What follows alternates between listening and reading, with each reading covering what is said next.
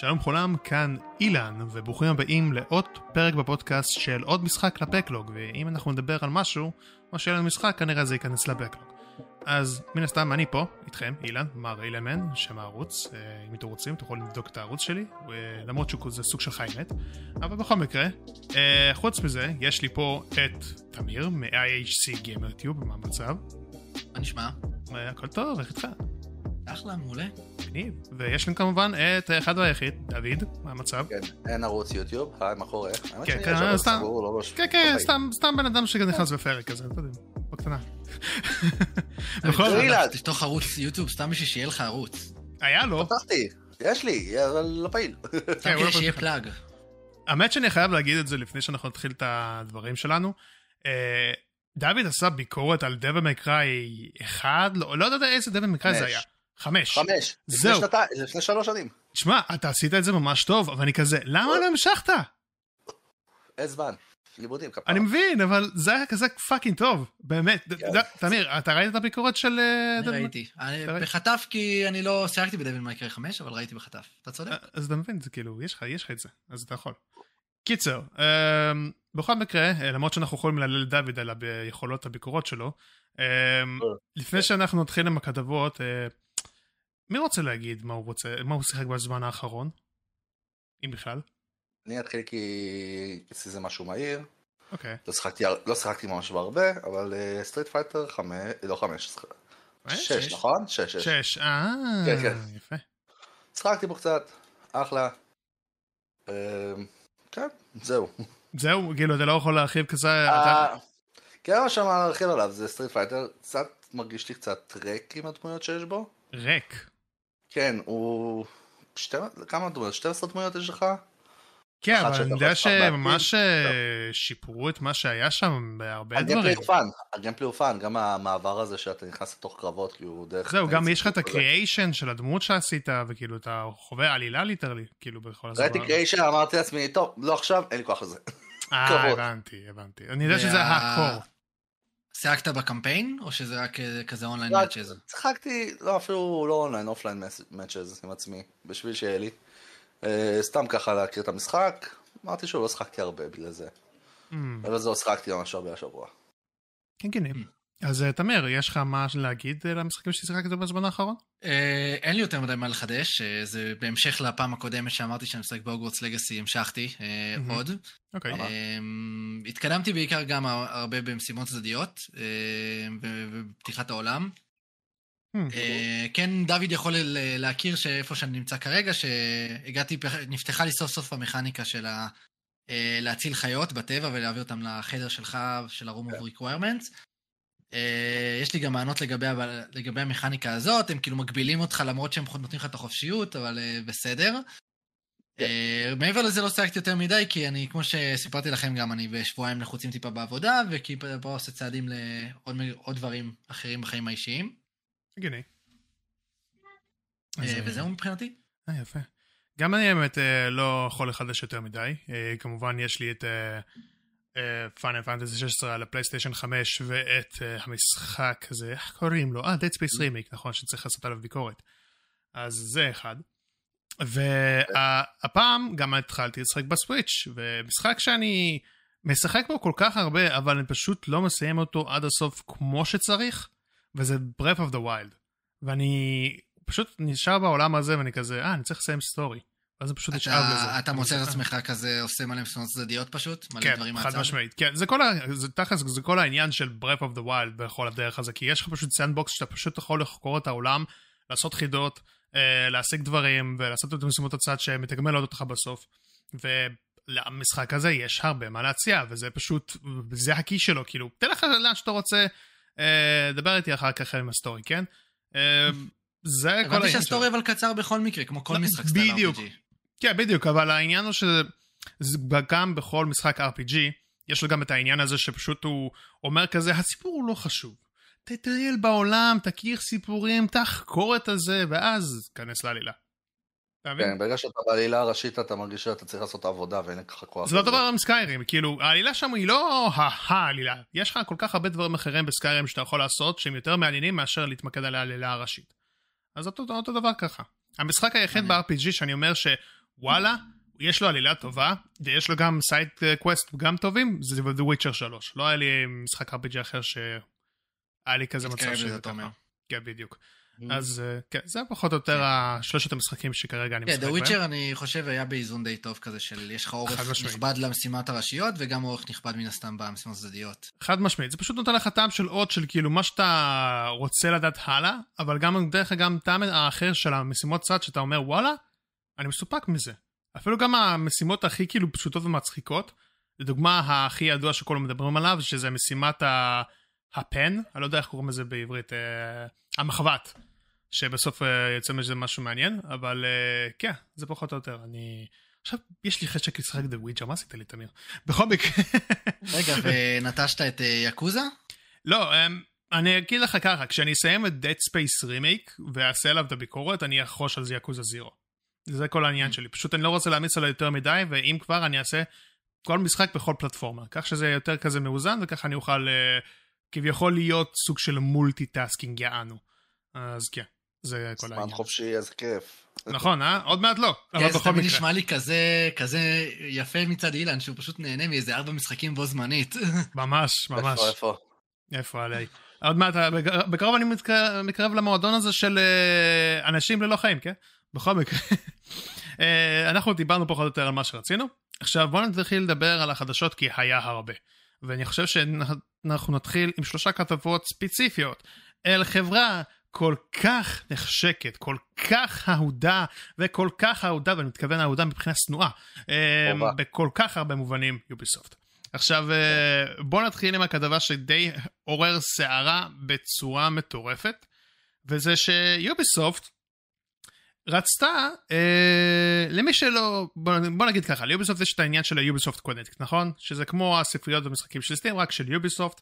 שכמובן... Uplay לשעבר. Uplay לשעבר, ופשוט שם משחקים את כל המשחקים שיש לכם של יוביסופט. עכשיו, בזמן האחרון אה, הם העלו כותרות, כי מה קרה? יוביסופט החליטה אה, למחוק את כל המשתמשים של Ubisoft Connect אם אתם לא פעילים. מה זאת אומרת? אה, יוביסופט שולחת אה, באימייל, למרות שאף אחד כמעט לא רואה באימייל, אה, מקבל הודעה של היי, hey, יש לכם עד 30 ימים לעשות ריאקטיב, כאילו להפעיל מחדש את המשתמש שלכם. אם לא, אנחנו מוחק לכם את החשבון, כולל עם כל המשחקים שיש לכם.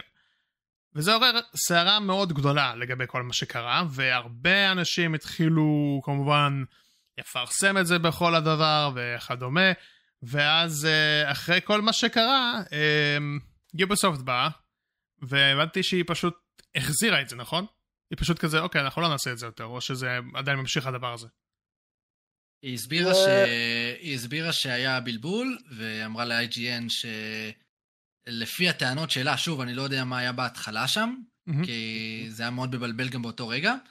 הם אמרו שהם בעצם נותנים את ההתראה הזאת רק למשתמשים שלא היה להם משחקים שנקנו בכסף. אוקיי, mm, okay, הבנתי. כלומר, אז... הם אמרו שאם נגיד אנחנו, כמו שאנחנו מכירים גיימרים טיפוסיים שבעצם קונים משחקים ליוביסופט קונקט, כמו משחקי אסנקריב, משחקי פארקאי וכולי, אנחנו לא בסכנה. אה, זה קצת מסריח שזה קרה חמש ימים אחרי. אה, וגם אני די בטוח שראיתי הודעות של אנשים שהם אמרו שהם כן קיבלו את ההתראות האלה, אז אני לא בטוח כמה נכון באמת השינוי הזה, יכול להיות שזה פשוט פתאום המדיניות השתנתה באותו שבוע כי ראו שזה לא הגיוני. כן, ביקורת מאוד מסריחה לגבי כל העניין הזה.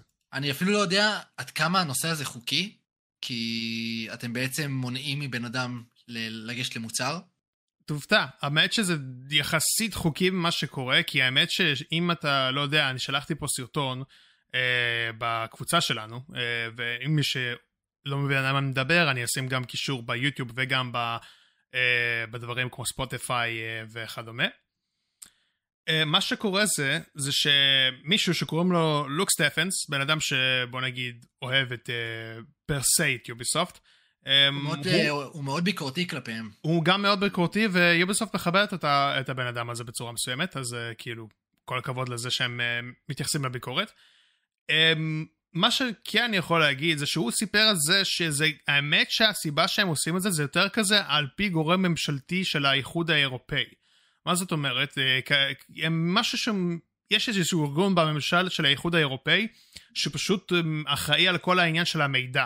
וכאשר שיש איזושהי חברה מסוימת שלוקחת מידע מסוים, אז היא צריכה להיפטר ממנו. אז כביכול המשתמשים עם סוג של מידע מסוים שהם צריכים כמובן להיפטר יוביסופט, וזה מה שהם עשו, הם פשוט עשו את הפוליסי הזה תחת הממשל של האירופאים, כדי, אתה יודע, להעיף את המשתמשים שהם לא מאוד אקטיביים, וזה סתם כאילו בתור המידע. זה אני יכול להבין, זה גם מה שיוטיוב אפילו עושה.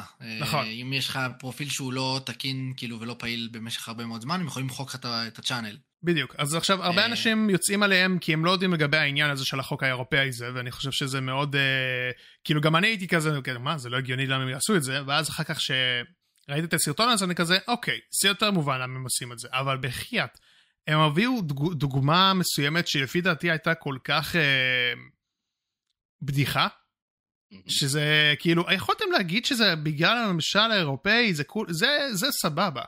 לא עכשיו אה, לעשות את זה כאילו, אה, אבל יש לנו יותר מדי, יש לנו יותר מדי, אה, הרבה פעולות בשרתים שהם לא צריכים להיות, בלה בלה בלה.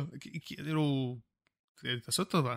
הדובר של יוביסופט הוא לא, הוא לא טוב, זה כן, זה הפייה שלהם לא, לא וואו. אגב, רק שתדע שרשום כאילו ב... ב, ב בהודעה שבעצם הוציאו מהחברות מיוביסופט בטוויטר או מה שזה לא יהיה, חלק מהאנשים אמרו שבאמת הם קיבלו במייל שאומר שהם יאבדו בעצם את כל המשחקים שהם קנו לנצח.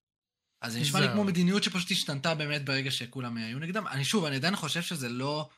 משהו חוק, חוקית לא מסתדר בסיטואציה הזאת, כי שום דבר, נגיד, אני אתן לכם דוגמה מנגד. היום, כמו שאתם יודעים, בסטים ובכולי, בכל הפלטפורמות האלה, אה, יש הרבה פעמים משחקים שאי אפשר יותר לקנות. נכון. כי זכויות uh, מוזיקה, זכויות רכבים, זכויות הנאה ערף, כל דבר שיכול להגיד, אנחנו לא יכולים למכור את המשחק הזה יותר. אבל גם לסטים, עד כמה שאני יודע, אסור ללכת למשתמשים שקנו את המשחק הזה בעבר, mm-hmm. ולמחוק להם את המשחקים האלה מהמשתמש. נכון. כן, אז, זהו. אז אני בטוח שיש פה איזה עניין חוקתי שאומר, אסור ליוביסופט למחוק לך משתמש אם יש לך שם כסף שהוצאת. זהו, העניין הוא שזה מאוד חוק שכאילו, הם, אני חושב ש... אני אגיד לך מה, יוביסופט מנסה כנראה, וזה מה שאני חושב, זה כאילו, זה סוג של קונספירציה. הם, בצורה מסוימת, אבל בתכלס, כאילו, הם מנסים לעבור, הם מנסים כביכול ללכת על פי החוק מה שהאיחוד האירופאי רוצים שהם יעשו, אבל מצד שני, הם כנראה רואים שיש כל כך הרבה משתמשים שהם לא פעילים יותר מדי, וגם הם לא כזה משתמשים בשירות של יוביסופט קונה כי דוגרי. הדבר הזה הוא הצילו, ובגלל זה הם פשוט מחליטים למחוק את כל הדבר הזה. והם כאילו מנסים לעשות את העניין של הפוליסי ולשים את זה תוך כדי כך שגם זה משלב גורם ממשלתי. ששוב, זה כאילו לא הגיוני. אם, אם סטים, אחד מה...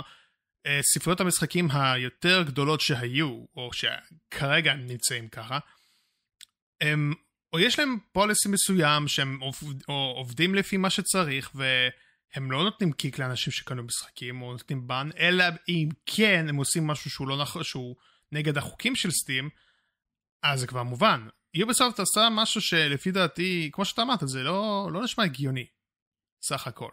אז אתה יודע, זה...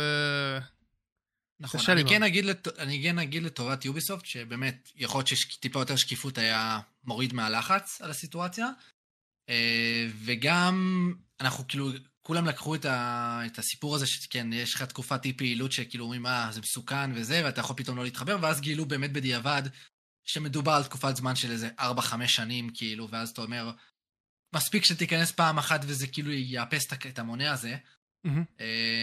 אז זה לא באמת נשמע כזה נורא, אבל כן, אני כן חושב שיש פה בעייתיות. אני, אנחנו לא, נשמע לי כאילו אנחנו, כאילו יש פה איזה קטע קצת מוזר. פשוט כן, כאילו משהו נכון. השתנה נכון. בשבוע האחרון שזה היה. אנחנו באמת חיים באיזשהו מקום גם באפלה עם הסיפור הזה. Mm-hmm. אם זה באמת, אם תמיד התכוונו במובן הזה שכן, הם ימחקו משתמשים רק לחבר'ה שאין להם באמת משחקים שנקנו בכסף, את זה אני יכול להבין.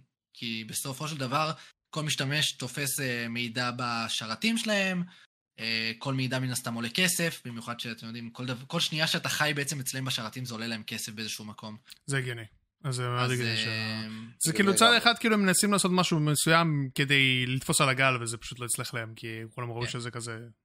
גם מעניין מה שאתה אומר על הסיפור של הממשלה האירופאית כי אנחנו יודעים אמנם שיכול להיות שזה באמת נוגע רק ליוביסופט, כי הם היחידים שמבוססים באירופה. באירופה. יש גם את CD Projekt, כן, אבל לא יודע אם יש להם... כן, לא, אני מדבר על החברות שיש להם launcherים. אירופאיות, כן. כן. כן, כן. או יפניות, אבל כן. כן, יפניות זה, אנחנו לא יודעים איך עובד אצלם, אבל אני יודע שבאירופאיות, אם ככה זה... הכל סגור, אחי, הכל סגור שם. כן, בדיוק. אתה מבין? אז דוד, מה אתה חושב על זה תכלס? רגע, CD Projekt Red לא מחזיקים ב-GOG. כן, הם מחזיקים ב-GOG, אבל כמובן הם עובדים לפי מה שצריך, אז אני, אני לא יודע... מניח, אבל GOG גם זה קצת, קצת עולם שונה, כי אנחנו מדברים על DRM, פחות נכון. עניינים של עותקים דיגיטליים. כן, כן, הם יותר כזה ו... משחקי רטרו וכדומה, ומשחקים שלהם תכלס. כן. אבל עדיין זה מדובר פה על משתמשים, אבל uh, מה שאני מסתכל על זה שעם יוביסופט, uh, בנקודה מסוימת זה אי שקיפות, וכמובן לעבוד על חוקים שהם לא ממש נכונים, כי הם פותחים פלטפורמה מסוימת שהיא גלובלית, הם צריכים לעבוד על משהו שהוא גלובלי. החוקיות לא רק על המדינה שלהם. כן. אז צריך להסתכל על זה. גם, גם יש פה עניין באמת שהרבה אמרו שזה רק עוד דוגמה לא, שמראה את, ה, את המצב הרע של לשים את הכל בעותקים דיגיטליים. Mm. כי אתה שם כל כך הרבה מהארנק שלך בידיים של חברה אחרת, שיכולה פשוט לעשות עם זה מה שהיא רוצה.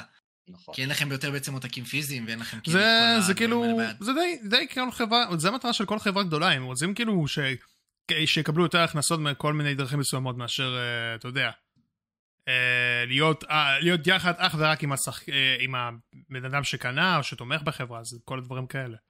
נכון. כאילו, מעדיפים זה, זה עוד, עוד דוגמה רבה לחששות של אנשים בעולם דיגיטלי לחלוטין. כן, ואני אני עכשיו, עוד לפני שאנחנו רוצים לדבר על העניין, שאני באמת רוצה לדבר על יוביסופט, לפני שאנחנו נעבור לנושא הזה, okay. אה, אוקיי. נעבור על משהו קטנצ'יק, שאני חושב שזה כביכול קטן, תלוי למי אה, שואלים את זה.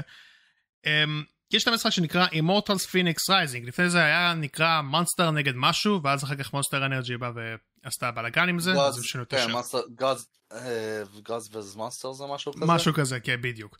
Um, הרבה אנשים אמרו שזה משחק טוב, פשוט כאילו, אתם יודעים, זה די סגנון משחקיות של לג'נד, אה, של Breath of the Wild, אז כזה הרבה אנשים די כזה אמרו, לא, לא כזה יהיו, לא כזה מוצלח. אבל הבנתי שהרבה אנשים אהבו אותו, במיוחד העניין של הסיפור וההומור שלו, שבאמת הרבה אנשים אהבו. אז, קל. כן. ועכשיו, מסתבר שליק מסוים אמר שכנראה היה משחק המשך ל-Immortals Phoenix Rising, שהקוד ניים שלו, או...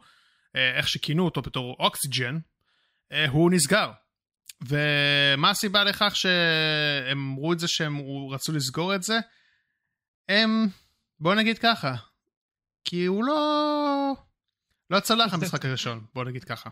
אני לא יודע אם זו האמירה הנכונה להגיד, הם פשוט, כן. הם טענו שפשוט, אה, מן הסתם המשחק השני, הלך להתמקד באזור, אה, במיתולוגיה שונה יחסית. כי המשחק הראשון, נכון, היה יותר במיתולוגיה היוונית, כן. והמשחק השני היה אמור להיות יותר מיתולוגיה שונה יותר, פולינזית או משהו כזה. אה, עללים אה, פולינזיים בעצם.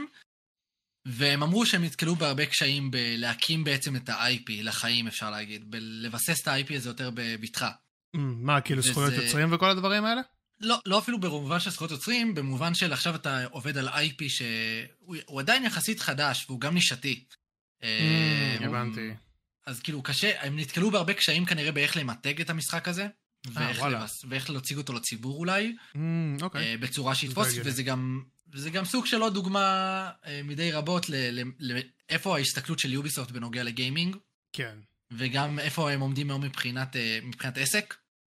זה, זה, זה מבאס. מאוד גדולים באשר על מותגים שהם אה. שמע, נכון. זה, זה מבאס, זה מאוד מבאס שזה ככה, האמת, אה, לוקחים את העניין הזה, כי במקום ללכת על לקחת משחק חדש, שהוא IP חדש, שכן, הוא לא כנראה הצליח במכירות שלו או משהו, אבל זה משחק חדש שגם לוקחים אותו למקום אחר שאף אה, משחק לא ראה יותר מדי, ואני חושב שזה יכול להיות ממש טוב, כי אני חושב ש...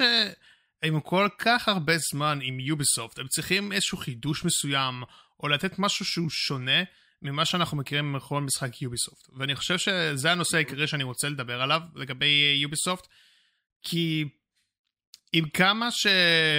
עכשיו מה שהם עושים בזמן האחרון זה די שיגעון, ויש איזשהו כביכול היגיון בכל אחד מההחלטות או מהדברים שהם עושים, אבל בחייאת, אני לא מכיר את יוביסופט uh, כמו שהיה בשנות האלפיים המאוחרות או המוקדמות, שהם פשוט לקחו אייפים שהם פחות מוכרים ופשוט הלכו עם זה עד הסוף, ו... ואז חלקם אפילו הצליחו בענק. אז uh, זה מאוד מבאס שעכשיו הם לוקחים את העניין הזה שעכשיו אוקיי, אנחנו רואים שזה לא מצליח, אנחנו לא רוצים לזרוק כסף, אז אנחנו פשוט uh, נלך סטפ uh, בק uh, עם הפרויקט הזה ולסגור אותו. מעניין אותי גם לדעת, מעניין אותי לדעת כי אמורים בדיווחים שהמשחק היה במרחק של בערך 18 חודשים מיציאה, כלומר עובדים עליו כבר שנתיים בערך. אה, ואני אומר, האם באמת שנת... אם, אם חשבים את הכל ביחד, כנראה שיש פה פיתוח של שלוש וחצי שנים, ארבע שנים בערך. Mm-hmm. האם אתה כבר לא חצית את נקודת האל-חזור שהוצאת מספיק משאבים והשקעה למשחק? זהו, זה מה שכאילו מטומטם. זה מה שאני חושב. כי אתה אומר כבר חצית את החצי, חצית כבר את החצי, שוב, אנחנו מגזימים כי הם אומרים 18 חודשים, זה יכול להיות גם להיות עוד 4 חודשים שאנחנו לא יודעים עליהם, כי אנחנו לא יודעים, כי היום פתאום משחקים זה יותר מורכב מזה. ברור. אבל עדיין, כן, מרגישים שכבר השקעתם כל כך הרבה, זה גם... יוביסופט זה תמיד הפכפך, כי אתה רואה שיש להם פרויקטים כמו Skull and Bones ו Beyond Good and Evil, שבו הם לא יודעים עדיין לתת, לחתוך את הכבל, כן. ובמשחק הזה... לא לחתוך את הכבל, מתי בכלל הוצאת לו את המשחק? נכון, הם לא יודעים, על, הם לא יודעים של, הם, מה עשו עם, עם הפרויקטים האלה, ואף אחד לא מספיק אמיץ כדי להגיד, טוב, כנראה שניסינו, הגיע הזמן לחתוך את הכבל ולבטל, אבל על משחק הזה, כשהמשחק הראשון בכלל גם קיבל ציונים טובים וביקורות טובות, ולפי מה שהבנתי הוא גם נמכר די בסדר. הוא לא נמכר ברמה שכנראה ציפו ש... אתה יודע, משחק style Legend of Zelda יקנו אותו באמת, אבל ביחס ל budget של הפיתוח שלו, לפי מה שהבנתי, גם היה לו, הוא היה, כשהוא יצא, הוא היה באזור ה... המיקום השביעי-שמיני במכירות של, אה, של המשחק הזה על קונסולות הדור הבא. שזה מכובד. יחסית כאילו, זה מכובד מאוד, שוב, אנחנו, יכול להיות שמיד חודש אחרי זה הכל נפל למטה, אבל שוב, זה עוד משחק פשוט, פשוט מגוון את הקטלוג, כמו שאמרת. Ubisoft של פעם היו תמיד בגישה של לגוון את הקטלוג שלהם, mm-hmm. ולתת כמה שיותר ז'אנרים, כמה שיותר משחקים, כמה שיותר אייפיז, ולאט לאט אתה רואה שהם נכנסו לאיזשהו, התנקזו לו איזשהו אלמנט מאוד ספציפי, שזה עולם פתוח, נכון, אבל, אבל עזוב את זה. אני חושב שכאילו עכשיו יוביסופט, אני יודע שעכשיו זה תכלס כמעט כל חברה, אבל יוביסופט, מה אני אהבתי ביוביסופט בשנות האלפיים? הם באמת לקחו IP חדשים, והם כזה אמרו בוא ננסה, נראה אם זה יצליח, אם יצליח מגניב, אם לא יצליח, בסדר, לא נורא, ניסינו. עם Fenyx uh, Rising, זה מה ששמעתי מהאנשים אמרו שהוא ממש אהבו אותו ממש נהנו ממנו. גם מבחינת ה story ובדיאלוגים שהיה הומור גם הפאזלים. הפאזלים במיוחד העולם וכאילו באמת נהנו ממנו. ואני כזה אה אז אני רוצה מתישהו לנסות אותו כשיהיה לי זמן. ועכשיו שאמרו שסוגרים עכשיו בדיוק את הפרויקט הזה של ה sequel למשחק הזה זה לבאס כי אם זה יחסית די צלח להם בצורה מסוימת אז למה לא פשוט ללכת עם זה עד הסוף. ובמקום זה הם פשוט כזה, כמו שאמרת, חתכו את הכבל, והם פשוט נשענים על ה-IP המוכרים שלהם יותר, בין אם זה Rainbow Six, Splinter Cell, גם עד שבכלל מוצאים משחק חדש ולכו תדעו מתי יצא. מבחינתי לא קיים יותר, זהו, זהו, כן, נכון. Assassin's Creed, Rainbow Six, וזהו, אין משהו יותר מזה. כאילו, פארקריי גם, אבל בקושי אני לא, לא רואה את זה משהו. הם לגמרי חברה שהפכו להיות, כאילו, במקום להיות חברה מאוד מגוונת ומאוד נותנת את הכל. היא יותר חברה ממותגת, ממותגת. כן, חברה ממותגת מאשר חברה אה, שהיא מגוונת, זה מה שעדיף להגיד ככה. כן, ואתה רואה את זה גם, גם, גם הטענה שלפי מה שהבנתי שביטלו את הפיתוח של אימורטל 2, זה מי שלא יודע, המשחק הזה אמור, המשחק השני אמור בפיתוח אצל יוביסופט קובק, ופשוט את כל האנשים של יוביסופט קובק, יוביסופט החליטה להעביר לעזור באסנקריד רד.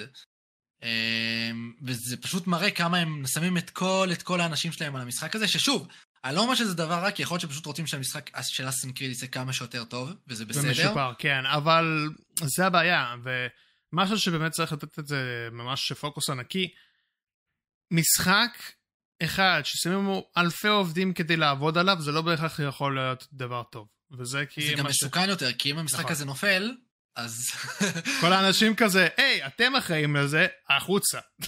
כן, הפתרון זה פיטורים אחרי זה, אין מה כן, לעשות. זה, זה משהו שבאמת אני לא אוהב, שאחר כך כאילו, הם עושים את הדרך ה-quick way out, כאילו, אנחנו נותן לכם צ'אנס, אתם פישלתם.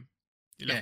גם אתה רואה באמת איך הכל תמיד, אנחנו, שוב, אנחנו מדברים מאוד באוויר, כי אנחנו גם לא יודעים את כל ה lineup שלהם לשנים הקרובות, אנחנו יודעים שהם עובדים נכון על Skull and Bones, על Beyond Good and Evil, על ה Assassin's Creed ים, על Far Cry 7.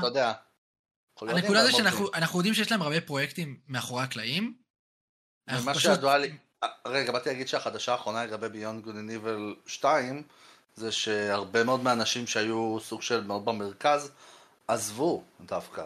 וגם נכון, היוצר, וגם היוצר, וגם היוצר נפטר. זה ש... זהו, אז כאילו, בהתחשב בכך ש...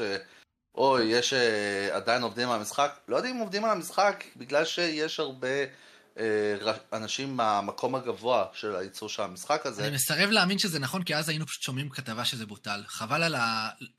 שוב, יכול להיות שאתה צודק ויש פה עניין, עוד בעיה של שקיפות, כמו שדיברנו קודם. יש בעיה אבל... מאוד גדולה של שקיפות אצל יוביסופט. כן, אבל אתה לא יכול להגיד את זה, ומנגד אנחנו מקבלים פתאום כל כך הרבה כתבות, כמו העובדה שהם פתאום עושים אסינקריל בלק פלג רימייק, ואתה מקבל כאילו את כל החדשות המתור... הקטנות האלה שמראה על פרויקטים פתאום. מותג, אבל זה מותג שכבר מחזיק אצלם תקופה. זה מותג שעבר להם את המיליארד דולר הכנסות. לא, ברור, ו... אני לא אומר ו... שלא, אבל אתה שומע על עוד פרויקטים שהם עושים ברקע, וזה, לא, וזה קצת מוזר שדווקא הפרויקט, כאילו, אני לא מבין מה, מה יש ל Ubisoft, מה הם כל כך רכושניים לפרויקט הזה. לא יודע מה מחזיק אותם כל כך כאילו, במובן כזה שאומרים, אנחנו חייבים להוציא את הדבר הזה. deliver? מה? זה גם, גם live service, אבל גם בעיקר uh, זה, שזה משחק שפותח מאז 2008, תחשוב כמה כסף הושקע עליו. בסדר, גם Skull and Bones כזה ואנחנו לא רואים אותו עדיין. כן, הוא ייכנס נכון. שנה הבאה, אבל זה, אז כאילו... כן, גם Skull and Bones היה, בדיוק דיברו על זה, ש... מאז 2016 הוא היה צריך לצאת כבר. נכון. נכון. אז תחשוב על זה ככה, כל הזמן, 2016, 2018, עוד 24, עוד מעט עדיין מדברים. רגע, דוד, אני רוצה לדעת משהו קטן, שאני לא שמעתי ממך הרבה. עם כל מה שעכשיו קורה עם יוביסופט ומה שהם עושים, כאילו, מה אתה באמת חושב על העניין הזה שמה שעכשיו יוביסופט עושה, וכאילו, שהיא יותר ממתגת מותגים מאשר ליצור כמו שהיה פעם?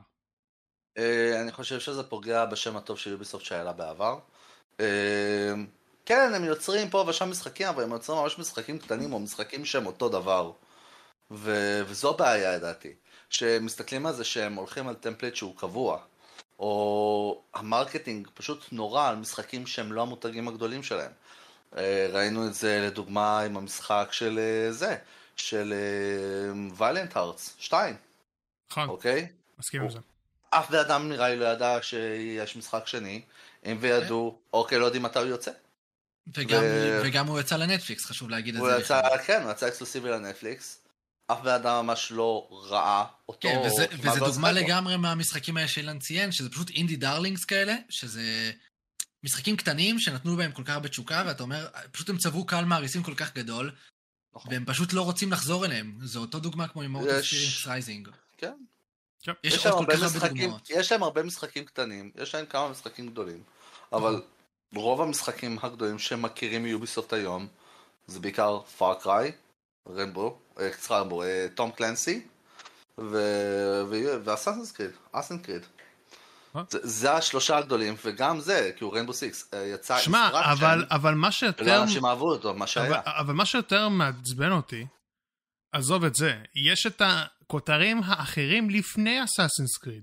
ולפני תום קלנסי, ולפני זה, שני הכותרים כן. המותגים הענקיים שאני שואל את עצמי עכשיו, איפה הם לעזאזל? לא, לא, לא, לא, לא, לא, לא, Rayman ו Rabbids, איפה הם? Rayman יש לך? Rayman, איזה? Rabbids יש לך, יש לך את Mario Rabbids, כן, אבל זה אקסקלוסיבי לנינטנדו, אבל רגע, רגע. Rabbids Party, לא יודע מה זה. זה כמו שתגיד לי, יש לך Splinter Cell והוא דמות ב Fortnite, מה? כן, בדיוק. אני כאילו, זה מה שאני שואל, אני מבקש על כותר IP standalone של Rayman או של Rabbids, שבאמת ייתנו לנו ואנחנו כזה, היי, מגניב. הם לא נותנים את זה, הם לא נותנים את הכותרים שאנחנו מכירים מ Ubisoft. הנסיך הפרסי, בסדר, ניחא, הם הביאו עכשיו, הם הראו לנו משחק של הנסיך נכון. אבל...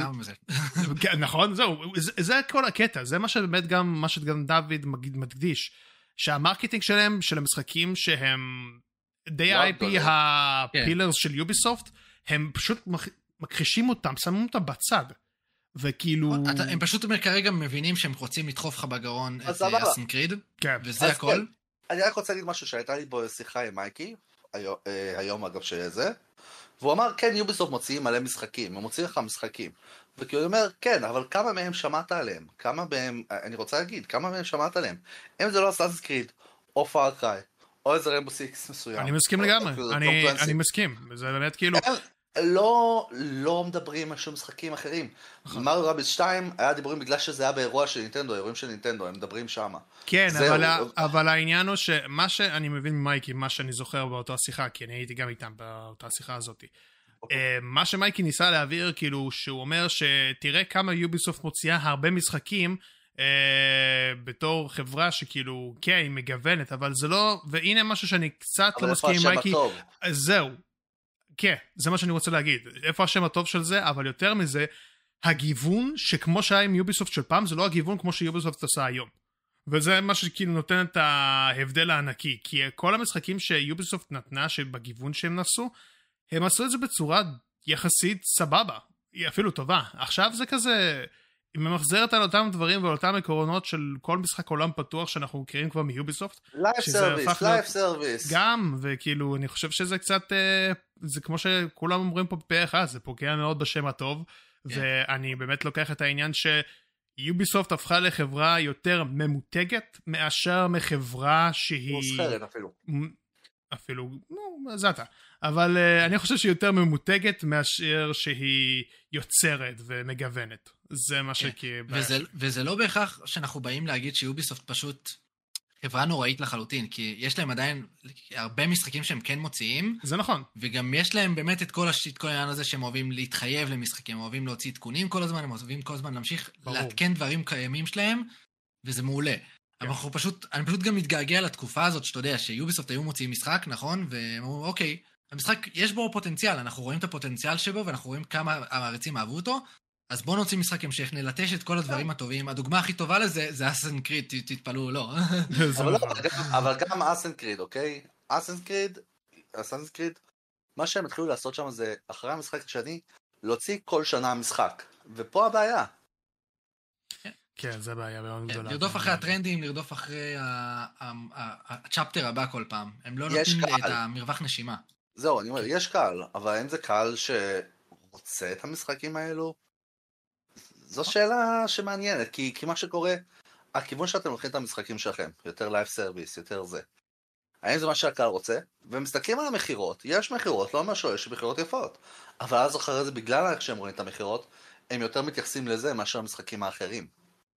זה נכון, וזה משהו שצריך שיוביסופט, אה, אני בטוח שהיא תראה את זה בדיוק כשיגיע המכירות, וכאשר שהמכירות לכותרים הגדולים שלהם פתאום לא מצליחים כמו שהם חשבו, אז עוד פעם יעשו את המסלול מחדש שלהם. מה, אני מפחד שפשוט מה שיקרה זה שבגלל שהם עכשיו נותנים את כל הכסף שלהם למשחקי Assassin's Creed, יכול להיות שיגידו וואלה, Assassin's Creed Red נגיד יהיה משחק מעולה ויאהבו אותו וזה, ויגידו אוקיי, סימן שאנחנו בכיוון הנכון. ולעומת זאת יצא לך משחק כמו Prince of Persia החדש שהוא אמור לצאת, והוא נחשב אה, משחק שבבירור רואים שהשקיעו פחות כסף ופחות משאבים, ואז מה שקורה, המשחק לא ירוויח במכירות כמו שהם יצפו. נכון. אני מקווה שזה יצא הפוך. אני מקווה מאוד שזה יצא הפוך. אני מת שזה יצא, אני לא רוצה שזה יצא הפוך, אני רוצה שהכל יצא טוב, אבל זה לא יקרה. לא, לא, לא, לא, לא. תשמע, לא, אני חייב להגיד למה אני רוצה שזה יצא הפוך, וזה בצורה מאוד אה, הגיונית. כי... עם כמה שהם משקיעים ב Assassin's Creed וזה, ובעניין של ה live service ל Assassin's Creed, אני רוצה שה Prince of Persia, שזה קבוצה קטנה של אנשים שבאו והחליטו לעשות משחק Prince of Persia בתור אהבה למותג, ופשוט באים והם מראים שמשקיעים את הנשמה שלהם במשחק, לעומת Assassin's אה, Creed החדש שייצא, פתאום זה ייכשל במכירות וזה ייתן ביקורות לא מעניינות, ו Prince of Persia יזכה בפרסים ויהיה מכירות טובות וייתן ביקורות מצוינות, ואז יוביסופט תסתום את הפה וזה כזה, אה, אה, אופס, אז אתה מבין, אני מקווה שזה יצא לסיפור הזה. אני חושב שזו גישה אופטימית לקחת, אני לא חושב שזה יקרה.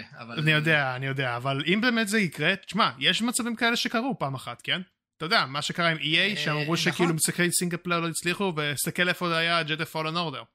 כן, אבל אה, זה לא אותו דבר כמו יוביסופט, כי יוביסופט כן משקיעים במשחקי סינגל פלייר. ברור, אבל אני אומר את זה כתור דוגמה מסוימת שכאילו, אה, live service יותר חשוב מאשר single player, ואז פשוט זה נתן להם מכה בראש אחר כך על זה. אה, וגם כן. במקומות אחרים לא נעימים, אבל בואו לא נדבר על זה. בכל מקרה, אה, זה מה שאנחנו חושבים פחות על יוביסופט, ואני מקווה מאוד שיוביסופט איכשהו תשתשת על עצמם, או שיקבלו את הירייה ברגל שהם צריכים. אה, הם צריכים את זה לצערי.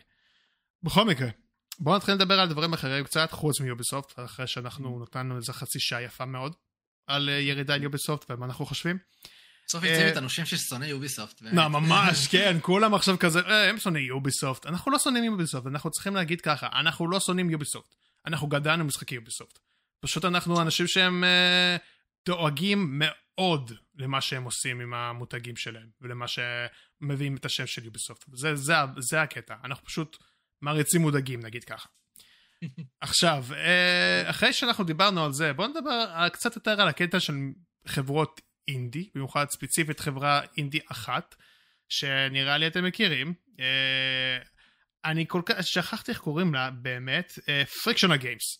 אלה האנשים mm-hmm. שעשו את משחקי אמניזיה, סומה וכדומה, והם עשו משחקי אימה ממש טובים, אוקיי?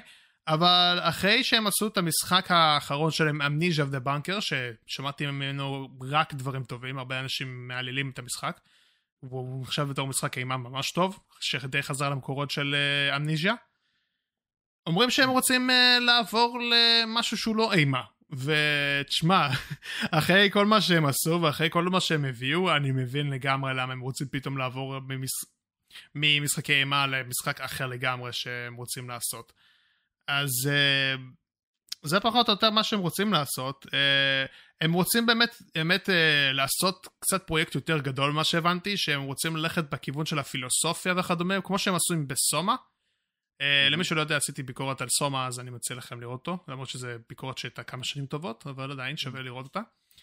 Um, וזה פחות או יותר, אני חושב שאני יכול להגיד כמה דברים לגבי פריקשנל uh, גיימס, אבל אני רוצה לשמוע יותר את דעתכם על העניין שהם הם הביאו הרבה משחקי אימה שאנחנו מכירים כמו פנומברה, כמו שהזכרתי עוד פעם סומה וסדרת אה, אניז'יה אז אני רוצה לדעת את ה... מה אתם חושבים לגבי העניין שכאילו פתאום חברה שאנחנו מכירים אותה מאיזשהו ז'אנר אחד ספציפי פתאום עוברת למשהו חדש כאילו מה זה בשבילכם די עושה את זה איך זה מורגש הדבר הזה. דוד אתה רוצה להתחיל? אה, אני חושב שזה טוב מאוד לחברה דווקא לעשות את זה לא להשתקע על משהו אחד שיהיה גיוון אה, הם כבר, אני חושב, יש כבר ארבע משחקים של אמניג'יה, מתוכם הם עשו נראה לי רק שלושה.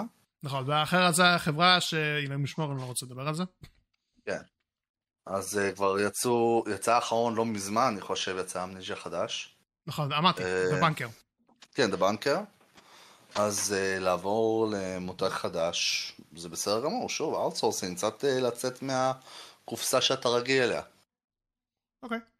אז מה אתה חושב כן. על זה תמיר? כאילו, אני יודע שאתה בן אדם של פחות... כאילו, אני יודע שאתה אוהב אה, מדי פעם משחקי אימה, אבל לא ברמה אני... כמו שאני. קשה לי משחקי אימה, אישית. אה, בעיקר כן, פשוט שק...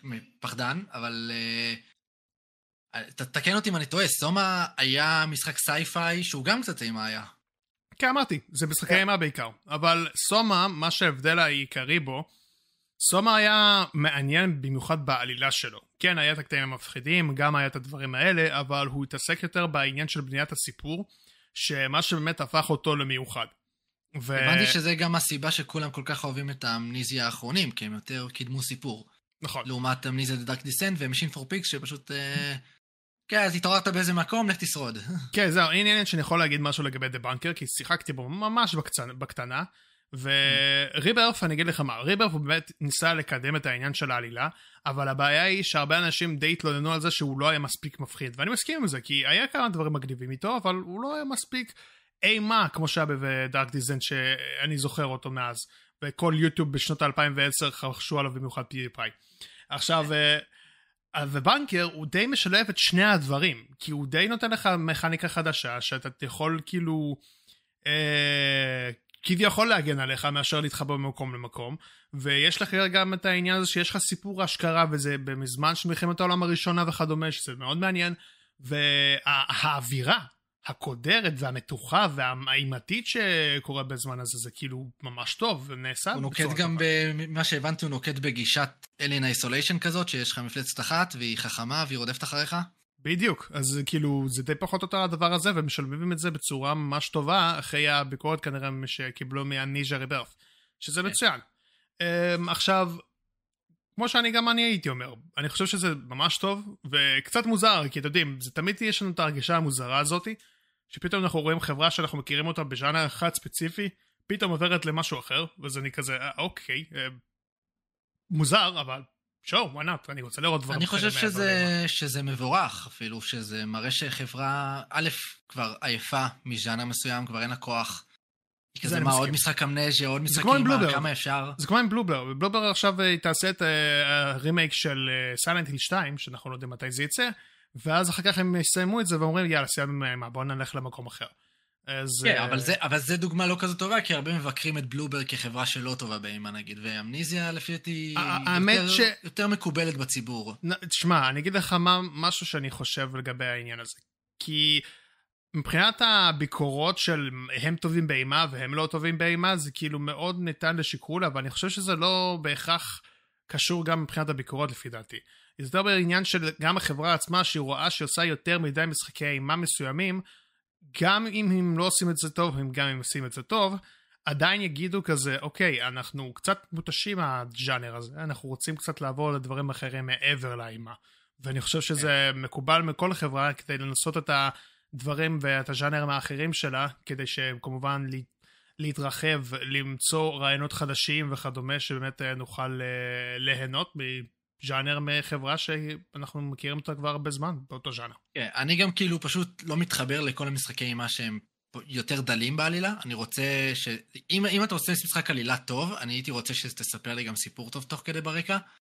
אז אם הם יצליחו לעשות משהו שיותר מתרכז הפעם, ואומרים בואו נחזק את האלמנט ה storytelling שלנו, והם בעצם ייתנו איזה משחק שאתה יותר, יותר אקשני אולי, יותר דברים כאלה, ואתה אומר, אוקיי, מגניב, ואתם נותנים לי גם עלילה יותר טובה, אני חושב שזה גם יחזק אותם כחברה, גם יחזק אותם כיוצרים, כי אז, כי בסוף האלמנטים האלה פשוט, אתה יודע, זה ניסיון שעולה על חברה, וזה תמיד טוב.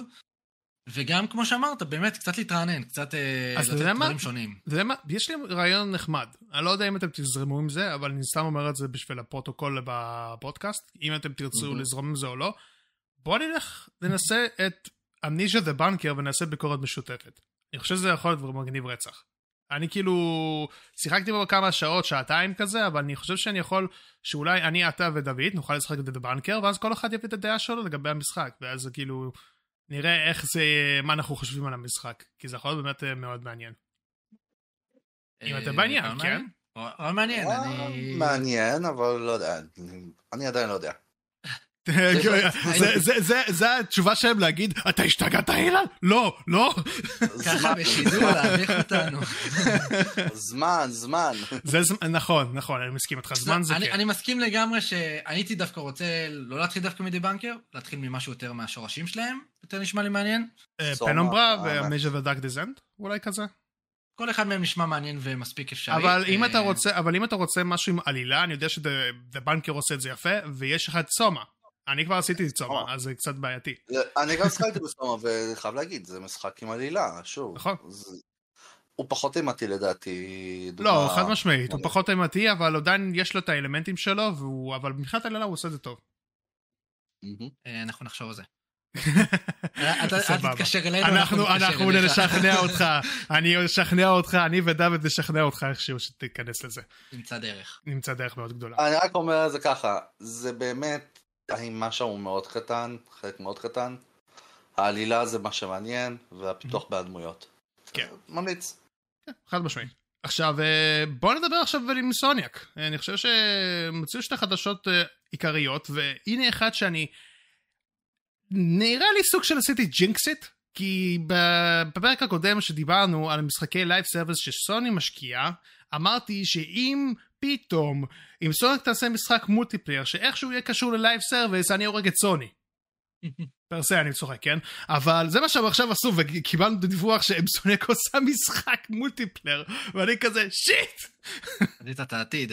כן חזיתי את העתיד עשיתי jinx לעתיד לצערי אז אה, כן אה, בכל מקרה, Insomniac אה, יש איזשהו... live service, כן, וואו. אנחנו לא יודעים באמת אם זה יהיה live service או לא, אבל זה נראה בכיוון. בכל מקרה, אה, אה, אמרו שכנראה... איך אני אסביר את זה? מישהו יכול להסביר לי משהו בכתבה, האמת שאני לא יודע מה כתוב פה. בכיף, אין בעיה, בכיף. בגדול פשוט, בנוסף לפרויקטים שיש היום ל Insomniac, הם הביאו מישהי מ Activision Blizzard, שתהיה ה project director, על משחק multiplayer שעוד לא הוכרז, triple A. אה, וזה הכל עד כמה שאני יודע, אין יותר מדי פרטים בנושא, כי הוא עדיין לא הוכרז ואין עליו יותר מדי, אנחנו יודעים שהם עדיין מגייסים אליו אפילו, אז כן, כנראה שיש לו עוד ש... כמה שנים. creative director, system designer ל multiplayer, ו story leader. כן, כן, יש, אני בטוח שהוא במרחק כמה שנים, כי שוב, גם Insomniac כנראה מפוצ... מפוצצים עד מלוא המקום על מייבר ספיידרמן 2 ועל יש. וולברין. סליחה, דרסתי. כן, אני... אה. כן. אבל תשמע, למה? אני כאילו מבין את העניין שעכשיו סוני משקיעה כסף עתק בשביל שאנשים יעשו משחקי multiplayer, וידעתי שיקחו איזושהי חברה מסוימת, שאולי יש לה איזשהו background כנראה ל multiplayer, כי אחרי הכל הם עשו את משחקי רזיסטנס.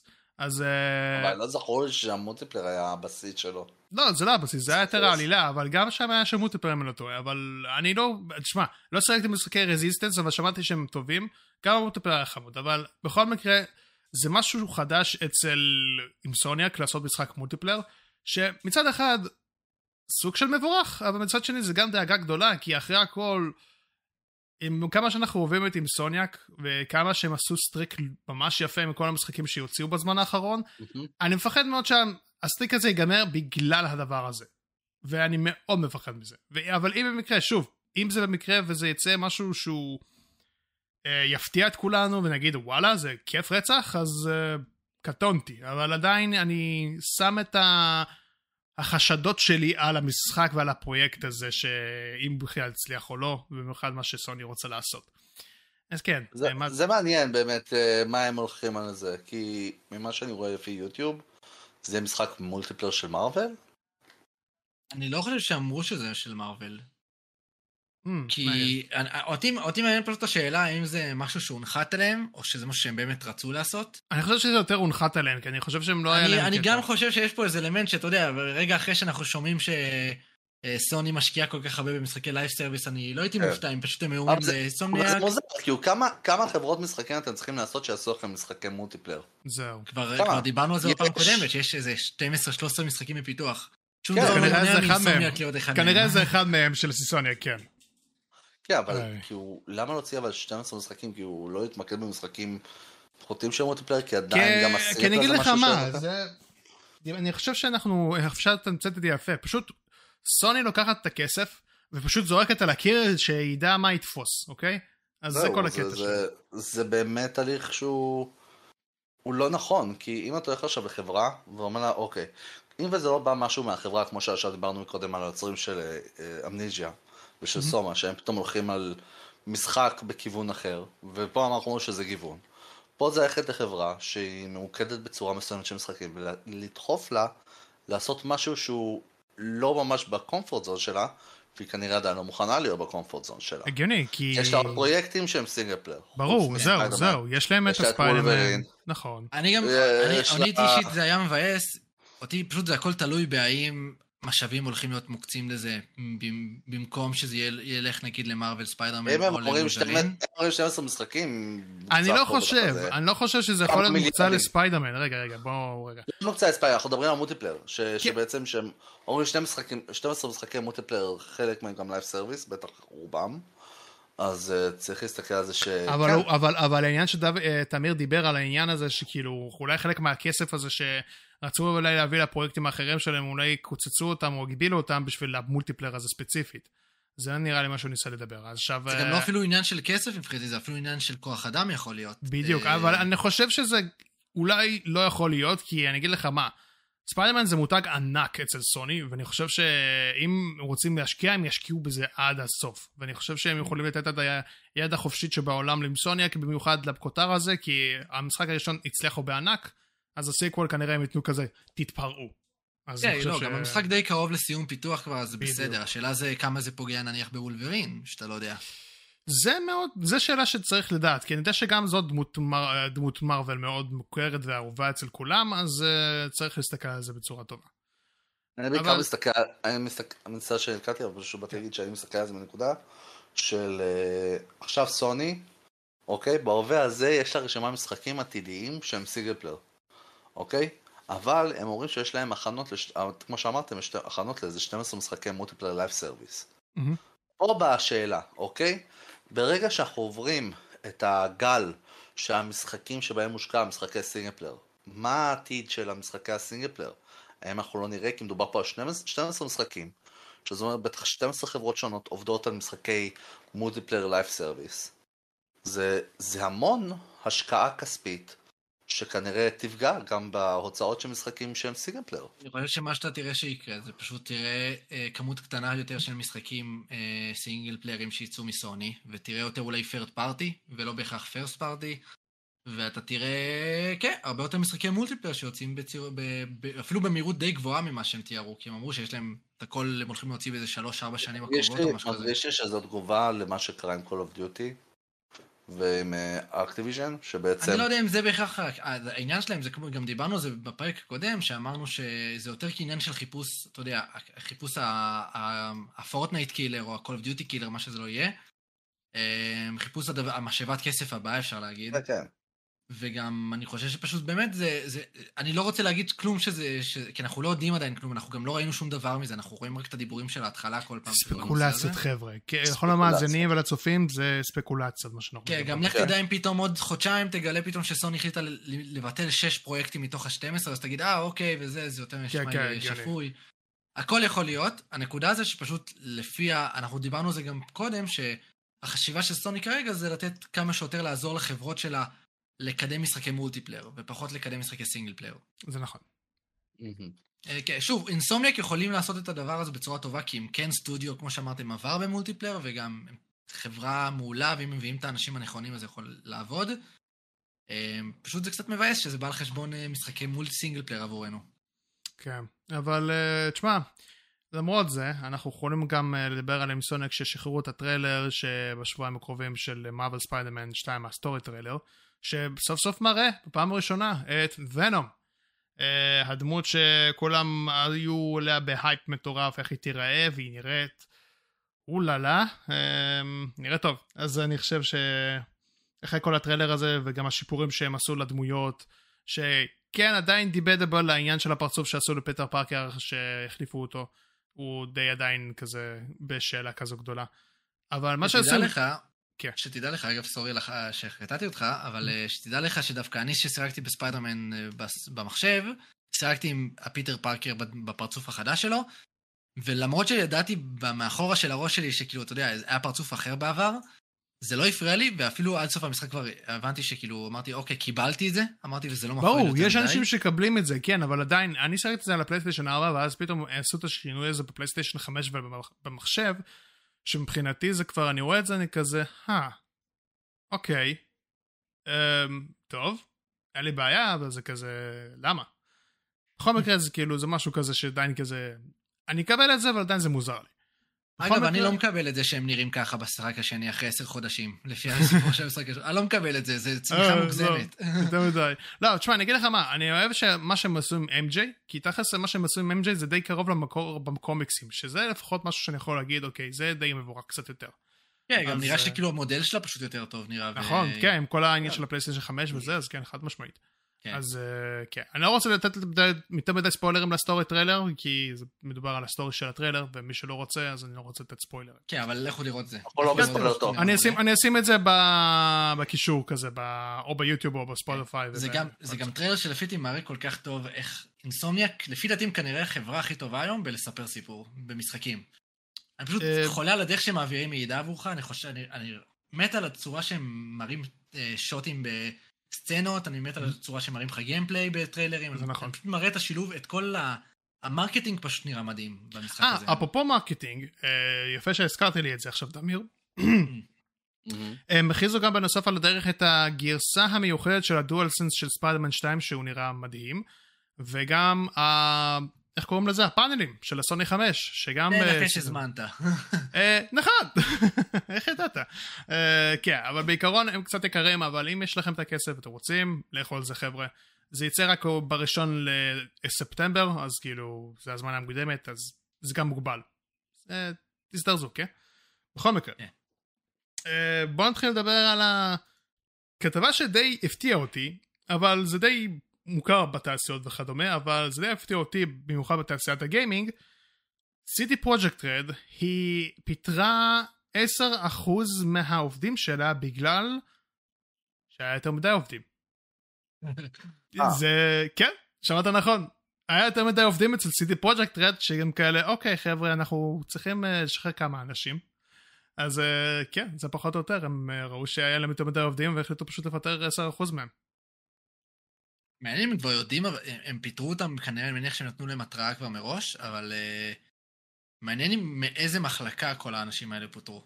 זהו, אני רוצה לדעת מאיפה זה ספציפית, אבל אמרו שזה... מאיפה העודף? ב... האם זה אנשי מרקטינג? האם זה אנשי פיתוח? האם זה, זה אנשי QA? כתוב, כתוב 140, 100 אנשים פשוט... אה, הם אמרו שהם... אה, הנה, כתוב, 100, אה, 100 אנשים אה, יעזבו בעוד כמה חודשים את החברה. עוד כמה חודשים, אוקיי, אז נתנו להם כן, זמן. זה- גם הכי מעליב, זה להגיד לבן אדם, תשמע, עוד שלוש חודשים אתה עף מפה, כן? כן, זה- זהו. אני חושב שהם, אני חושב שהם פשוט עושים את זה בגלל שאולי הם, בגלל ההצלחה שלהם לגבי כל מיני כותרים, ופשוט כמה, כמה שיותר ויותר אה, אה, לקחו אנשים, אז כנראה הם פשוט כאילו, אוקיי, אנחנו, זה יותר מדי, אז בואו בוא נפטר את האנשים שצריך, שאנחנו לא צריכים ספציפית אה, כרגע, אז זה מה שהם עשו. אבל זה מאוד נדיר לשמוע מתעשיית הגיימינג שבגלל שיש כל כך הרבה עובדים אז מפטרים את האנשים. זה מאוד נדיר. זה, לא שמעתי את זה בחיים שלי, האמת, אם כבר אה, להגיד את האמת. כן, זה לא ששמעת את זה בהכרח משהו- מהפסדים, מדברים כאלה, זה פשוט זהו, סתם כן, ככה. כן, כן. יש יותר מדי עובדים? ביי. כן, זהו. זה לא. כזה, הייתי גם מקבל את זה, אבל, אבל זה מוזר לי בהתחשב ש-CD פרויקט רד, הם פרסמו שהם הולכים לקחת על הכתפיים שלהם כל כך הרבה פרויקטים. אנחנו יודעים לפחות על שלושה פרויקטים מאוד גדולים שהם הולכים להוציא בשנים הקרובות. איך, איך אתם יכולים להרשות לעצמכם אפילו לפטר עובדים? נראה לי, כי הם גילו שיש יותר מדי עובדים, והרבה מאוד מהעובדים לא עושים כלום. יכול להיות, שוב, יש תשמע, מצב, להיות אבל האמת ש- היה לך... זה שוב, זה שוב מה שאני אומר, זה שוב מה שאני אומר לגבי העניין שמה שאמרתי, יותר מדי אנשים זה יכול להביא כאוס ואי תקשורת במשחקים שהם רוצים להביא. אז כנראה אולי CD Projekt Red מבחינת ה... אחרי מה שקרה עם סבא פאנק האחרון. שבאו כזה אומרים אוקיי חבר'ה בוא נעשה כזה סוג של new strategy וכדומה. אז נראה לי אולי זה חלק מזה, אני לא יודע, יכול להיות, אני לא יודע אם זה באמת ככה, אבל... זה גם כן- שאלה מעניינת לראות אם רוב הפיטורים קשורים לאנשים שעבדו בהכרח על פאנטום ליברטי. יכול להיות. שאולי יכול להיות שרגע אחרי היציאה הם יגידו, אוקיי, אנחנו לא צריכים אתכם יותר כרגע, יש לנו פרויקטים אחרים בקנה שכבר אנשים עובדים עליהם כבר תקופה.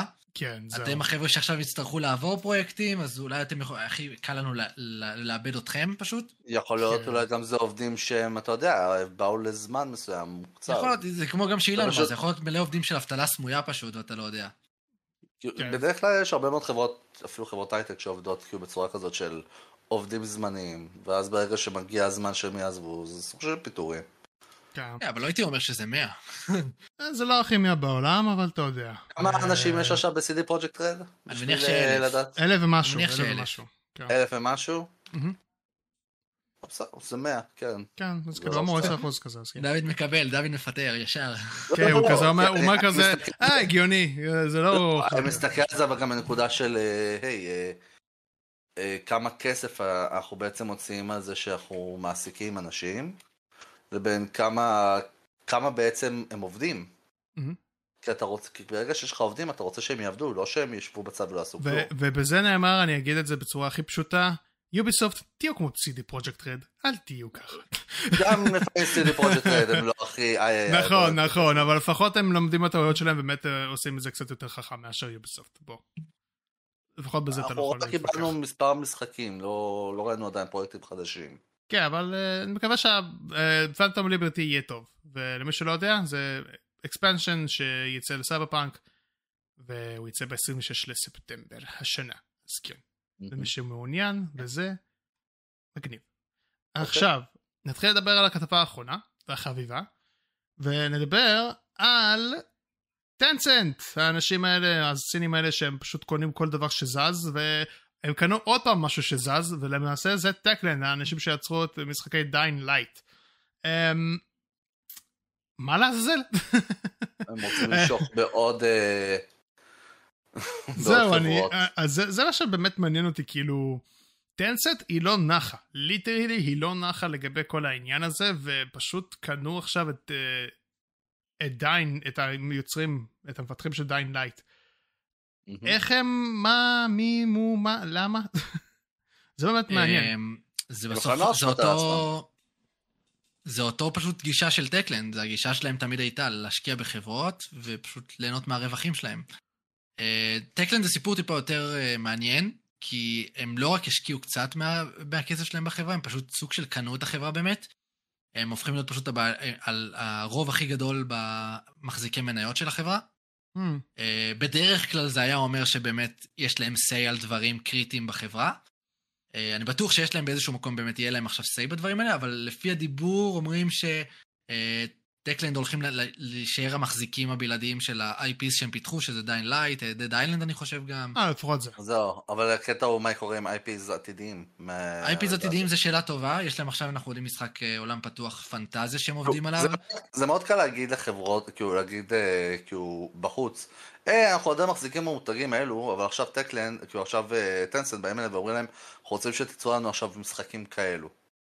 תשמע, הייתי אומר לך גם, הייתי אומר, אני אגיד לך גם למה זה לא מפחיד אותי בסיפור הזה, כי Techland לא חברה שמפתחת בעצמה משחקים, אז uh, גם אם נגיד, לא יודע, היה קורה משהו לחברה והייתה נסגרת, אני בספק ש Techland הייתה פתאום משקיעה את המאמץ כדי להעביר, לא יודע, את המותג הזה ולפתח אותו in-house, או להעביר אותו לפועל, למפתחות אחרות שיש בבעלותם. אוקיי. הם יותר בגישה הזאת של פשוט, אתה יודע, אם לא הולך לנו עם חברה, לא נורא, איבדנו קצת כסף, אנחנו נרוויח מהחברה הבאה. כי יש לנו מספיק ידיים במספיק מקומות. אה, וזה שוב, זה פשוט עוד דוגמה באמת לחברה מהמפלצות הענקיות האלה שאנחנו לא מכירים אותן באמת, ויש להם פשוט ידיים בכל מקום. הם כן, הם כן. מחזיקים הרבה ב Epic, הם מחזיקים הרבה גם קצת ב Ubisoft אפילו, הם מחזיקים גם אפילו ב... אה, ב Riot, האנשים שעושים את League of Legends, זה בכלל, אז אתה יודע, זה... כן. חברה מאוד גדולה שמחזיקה כמעט בכל חברה מערבית אפשרית בצורה מסוימת. כן, וגם באיזשהו מקום מתחיל להיגמר, מתחילות להיגמר לך החברות שאתה יכול להשקיע בהן, כי כולן הולכות ונקנות. זהו, בדיוק. עכשיו כזה, מייקרוסופט כזה, מה אמרתם? אה, בלי זאת, כן. נראה זה בעיקר להיפטר ממשקיעים ויותר כאילו, היי, הרווחים הם שלנו עכשיו. כן, זהו. אתה מבין? נכון. אנחנו מקבלים בסוף את ההכנסות לא המשקיעים כאילו. כן, זהו, זה כל העניין. זה מלחמה, זה קרב. זה, זה כן, זה, השאלה שלי היא, עם כמה שעכשיו חברות קונות את החברות האלה שאנחנו מכירים, כאילו, זה בכלל תחרות, כאילו, אני מבין את זה, כאילו, יש את העניין שיש כל כך הרבה דברים על לגבי העניין של תחרות, וזה מעודד, וזה בלה בלה בלה, ונראה לי די דיברנו על זה בפודקאסט שעבר, ואני חושב שזה כאילו, עם כל החברות הענקיות שקונות עכשיו כל חברה מסוימת, זה באמת כאילו נחשב כתחרות מסוימת בצורה כזאת? זה, אני חושב שזה יחסית פוגע יותר בתחרות לדעתי, כי באיזשהו שלב החברות בעצם נכנסות לתוך חברות הרבה יותר גדולות, שהן בעצם בסוף משפיעות על מה שהולך לקרות. וזה כן פוגע בסוף... הם מניעו את השוק, הם מניעו את השוק באיזושהי כן. צורה.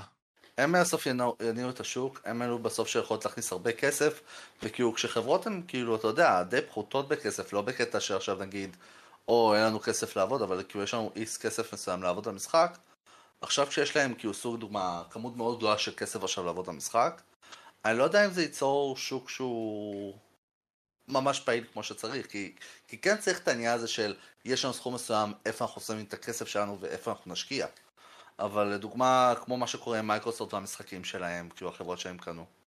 זה, אנחנו רואים את המשחקים אצלם, שהם גם, כאילו יוצאים משחקים שבסופו של דבר אתה אומר לעצמך, פרויקטים מושקעים, אבל אין בזה באמת משהו שהוא נגיש, משהו שהוא כיף, וזה לא באמת יוצר בסוף תחרות. ומה שקורה עם טנסנט, היא קונה חברה, היא, קונה את החברות. מה קורה אחרי זה? מה, מה קורה עם המשחקים? אני חושב כן. דווקא שמנגד, אמ, ל Techland מן הסתם זה חיובי. אנשים מסתכלים על זה כסיפור לא חיובי של כאילו, כן, mm-hmm. עוד חברה קונה חברה מערבית ומשתלטת עליה. אה, מה שטוב ל Techland זה שבעצם נותנת לכם איזה שהם upgrade פתאום. אתה מגלה ש Techland שהייתה חברה שצריכה כל פעם להיאבק על, בשיניים על עצמה, והייתה צריכה, אתם יודעים, לקרוע ת'תחת על Dying Light 2, ו...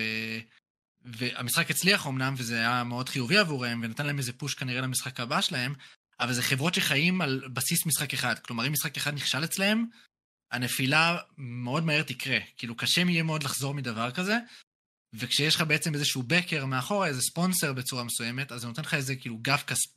גב בטיחותי כזה. שאתה כן, אומר, אוקיי, אז משחק אחד לא הצליח. הבעיה ש... אני אגיד לך משהו שכאילו, מבין את החשיבה הזאת, אבל הבעיה היא שגם, גם אם אתה רוצה לעשות את זה, צריך שזה יעבור דרך אישור החברה. הגדולה. נכון, יש לך פה הרבה יותר עכשיו, אה, יותר רגולציות בכל מה שאתה רוצה לעשות. בדיוק. יש פה הרבה יותר בירוקרטיה. בדיוק. אז כאילו זה מאוד קשה עכשיו לבוא וכאילו, היי, אני רוצה לעשות את המשחק הזה, זה כזה, זה יכניס כסף, בטח, וכזה, אבל הרבה כסף. תלוי, זה single player? השאלה, כן. השאלה לא, בסוף זה באמת, השאלה גם זה באמת כמה באמת קנייה כזאת, כי כמה היא תשפיע באמת על החזון היצירתי של חברה. אנחנו רואים כן. מקרים שזה משפיע, כמו מקרה נגיד, המקרה המפורסם של מייקרוסופט מול Rare, אה, שזה כן פגע בחזון היצירתי שלהם לרוב, נכון. אבל יש גם מקרים ש... אה, שזה לא קרה, אנחנו... אני לא, יודע, אני לא יודע באמת כמה זה קורה כרגע מול החברות שמייקרוסופט קונות, כי לפי זה, כרגע זה נשמע כאילו מייקרוסופט קונה חברה ונותנת להם לעבוד בחופשיות מוחלטת, פשוט מביאים להם כסף, וזה כן. זה, זה אחלה, פשוט אתה, כמו שאתה אומר, אתה עדיין צריך איזשהו אלמנט של לחץ בסיפור, אתה צריך לבק... לתת דין וחשבון לחברות כאלה, וזה משפיע מאוד בצורה מסוימת גם על התחרות, כמו שאמרת, אני גם חושב אבל שזה נותן איזשהו חיזוק חיובי לחברות הקטנות האלה שרוצות שיקנו אותם.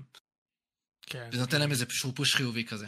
כן, אבל אתה יודע, לכל דבר יש לו את היתרון והחיסרון שלו, אז אני חושב שזה כזה uh, מאוד, אני מאוד סקפטי לגבי העניין הזה של כאילו חברות גדולות, שכן, הן נותנות גב, גב אה, פיננסי וכלכלי טוב יותר לחברות הקטנות, אבל זה מאוד תלוי מבחינת האם זה יצליח או לא יצליח, וזה יתפוס או לא יתפוס, כי אם זה לא יתפוס, הם ייתנו להם רגולציות מאוד לא טובות אחר כך לחברה. ואפילו גם במצב שכאילו, אנחנו ניקח, אה, כאילו, זה יגיע למצב של פשיטת רגל, כאילו, שלא ייתנו להם את הכסף שצריך. אתה מבין? זה נכון. מאוד uh, בעייתי. אפילו, אפילו גם הם יכולים לשנות את פני החברה בקצה לקצה, אם צריך. אז נכון. כאילו זה בכלל. אז זה משהו שמאוד מפחיד. אז כן, כן. זה, זה מאוד uh, קשה.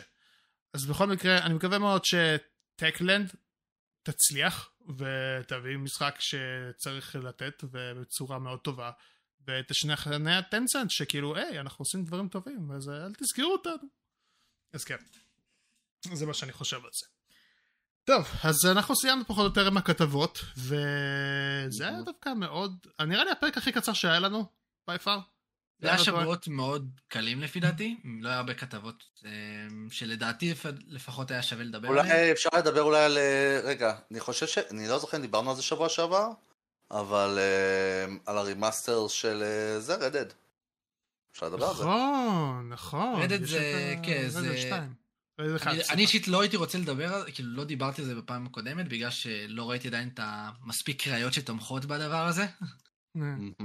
אה, זה נשמע שזה הולך לכיוון הזה שבאמת אנחנו בקרוב מאוד נקבל remaster ל Red Dead. אז דבר, אז בוא תספר פחות או יותר מה הלך אה, עם Red Dead, אה, אחד remaster שמה שכולם עכשיו מדברים עליו per se.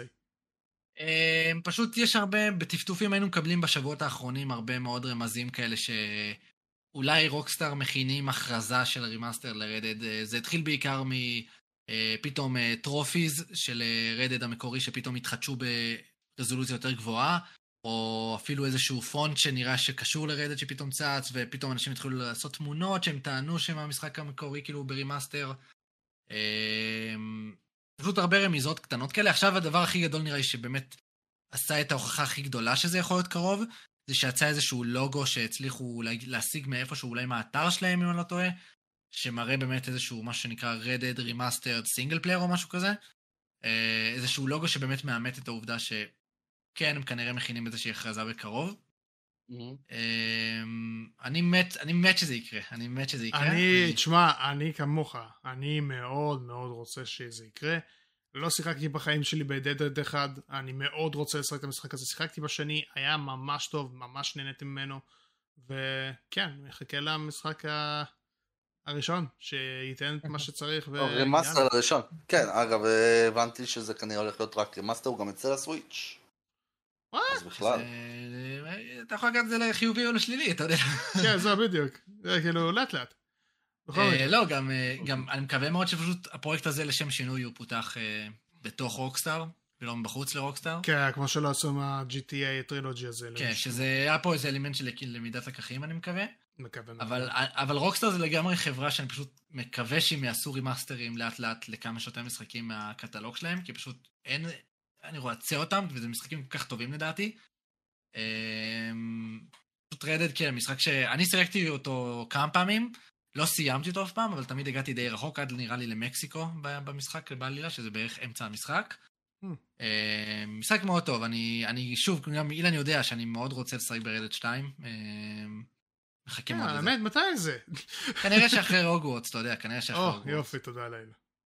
אלא אם כן תכניס לי איזה Amnesia Rebirth או משהו כזה בדרך. גם על הדרך, גם את זה, אתה יודע. גם את זה על הדרך. כן. כן. אז כן, זה פחות או יותר. אנחנו מחכים מאוד ל remaster, ואם יוכרז, זה מגניב, ואם זה אפילו יצא השנה, עוד יותר מגניב. כן, הדיבור זה שכנראה באוגוסט הולך להיות הכרזה, שזה מעניין מאוד. כן, ואז פתאום יגידו כזה, היי, זה יצא באוקטובר. מה? אבל כסף. אני לא אתפלא אם זה יקרה באמת. אני חושב שגם לפי השמועות הם עבדו עליו די הרבה זמן כבר. אה, אז כן, יכול להיות, יהיה מפתיע שפתאום יכריזו שזה יצא באוקטובר וכולם כזה, אה, מה? אני לא אתפלא אם זה יהיה אפילו בגיימסקום, אתה יודע. אה, גיימסקום זה באוגוסט. זה נשמע כן, אזור די טוב להכריז את זה בו. כן, תכלס נכון, תכלס נכון. אז נראה מה יהיה עם זה באמת. טוב, אז אנחנו באמת כאילו די סגרנו את כל הפינות. לגבי הדברים, במיוחד על יוביסופט. ואני מקווה מאוד שנהנתם פה חבר'ה, גם המאזינים והצופים וגם אתם פה תמיר ודוד, מקווה שהיה לכם סבבה. היה סבבה. היה סבבה. מגניב. אז אה, כן, אני מקווה מאוד שנהנתם מהפרק הזה של עוד משחק לפקלוג, ואם כן, אה, אל תשכחו לעשות לייק, אה, מי שצופה ביוטיוב, וכמובן להשאיר כל מיני דעות לגבי הנושאים שאנחנו דיברנו עליהם. ואם אתם מאזינים של הספוטיפיי, אפל פודקאסט, גוגל פודקאסט וכדומה, אז אתם בבקשה תעקבו אחרינו, זה ממש יעזור לצמיחת הפינה הזאת וכמובן הפודקאסט. הנה ו... זה מגיע? אה? הנה זה מגיע? ברור שזה יגיע, מה חשבת? לא. לא. אז אם אתם רואים שאנחנו מדברים על משהו, או מדברים על כתבה או משחק מסוים, אתם יודעים שבסוף זה ייכנס לבקלוג. אז אנחנו נתראה בפרק הבא. אני הייתי פה אילן, תמיר ודוד, נתראה בפעם הבאה. יאללה ביי. ביי! טוב!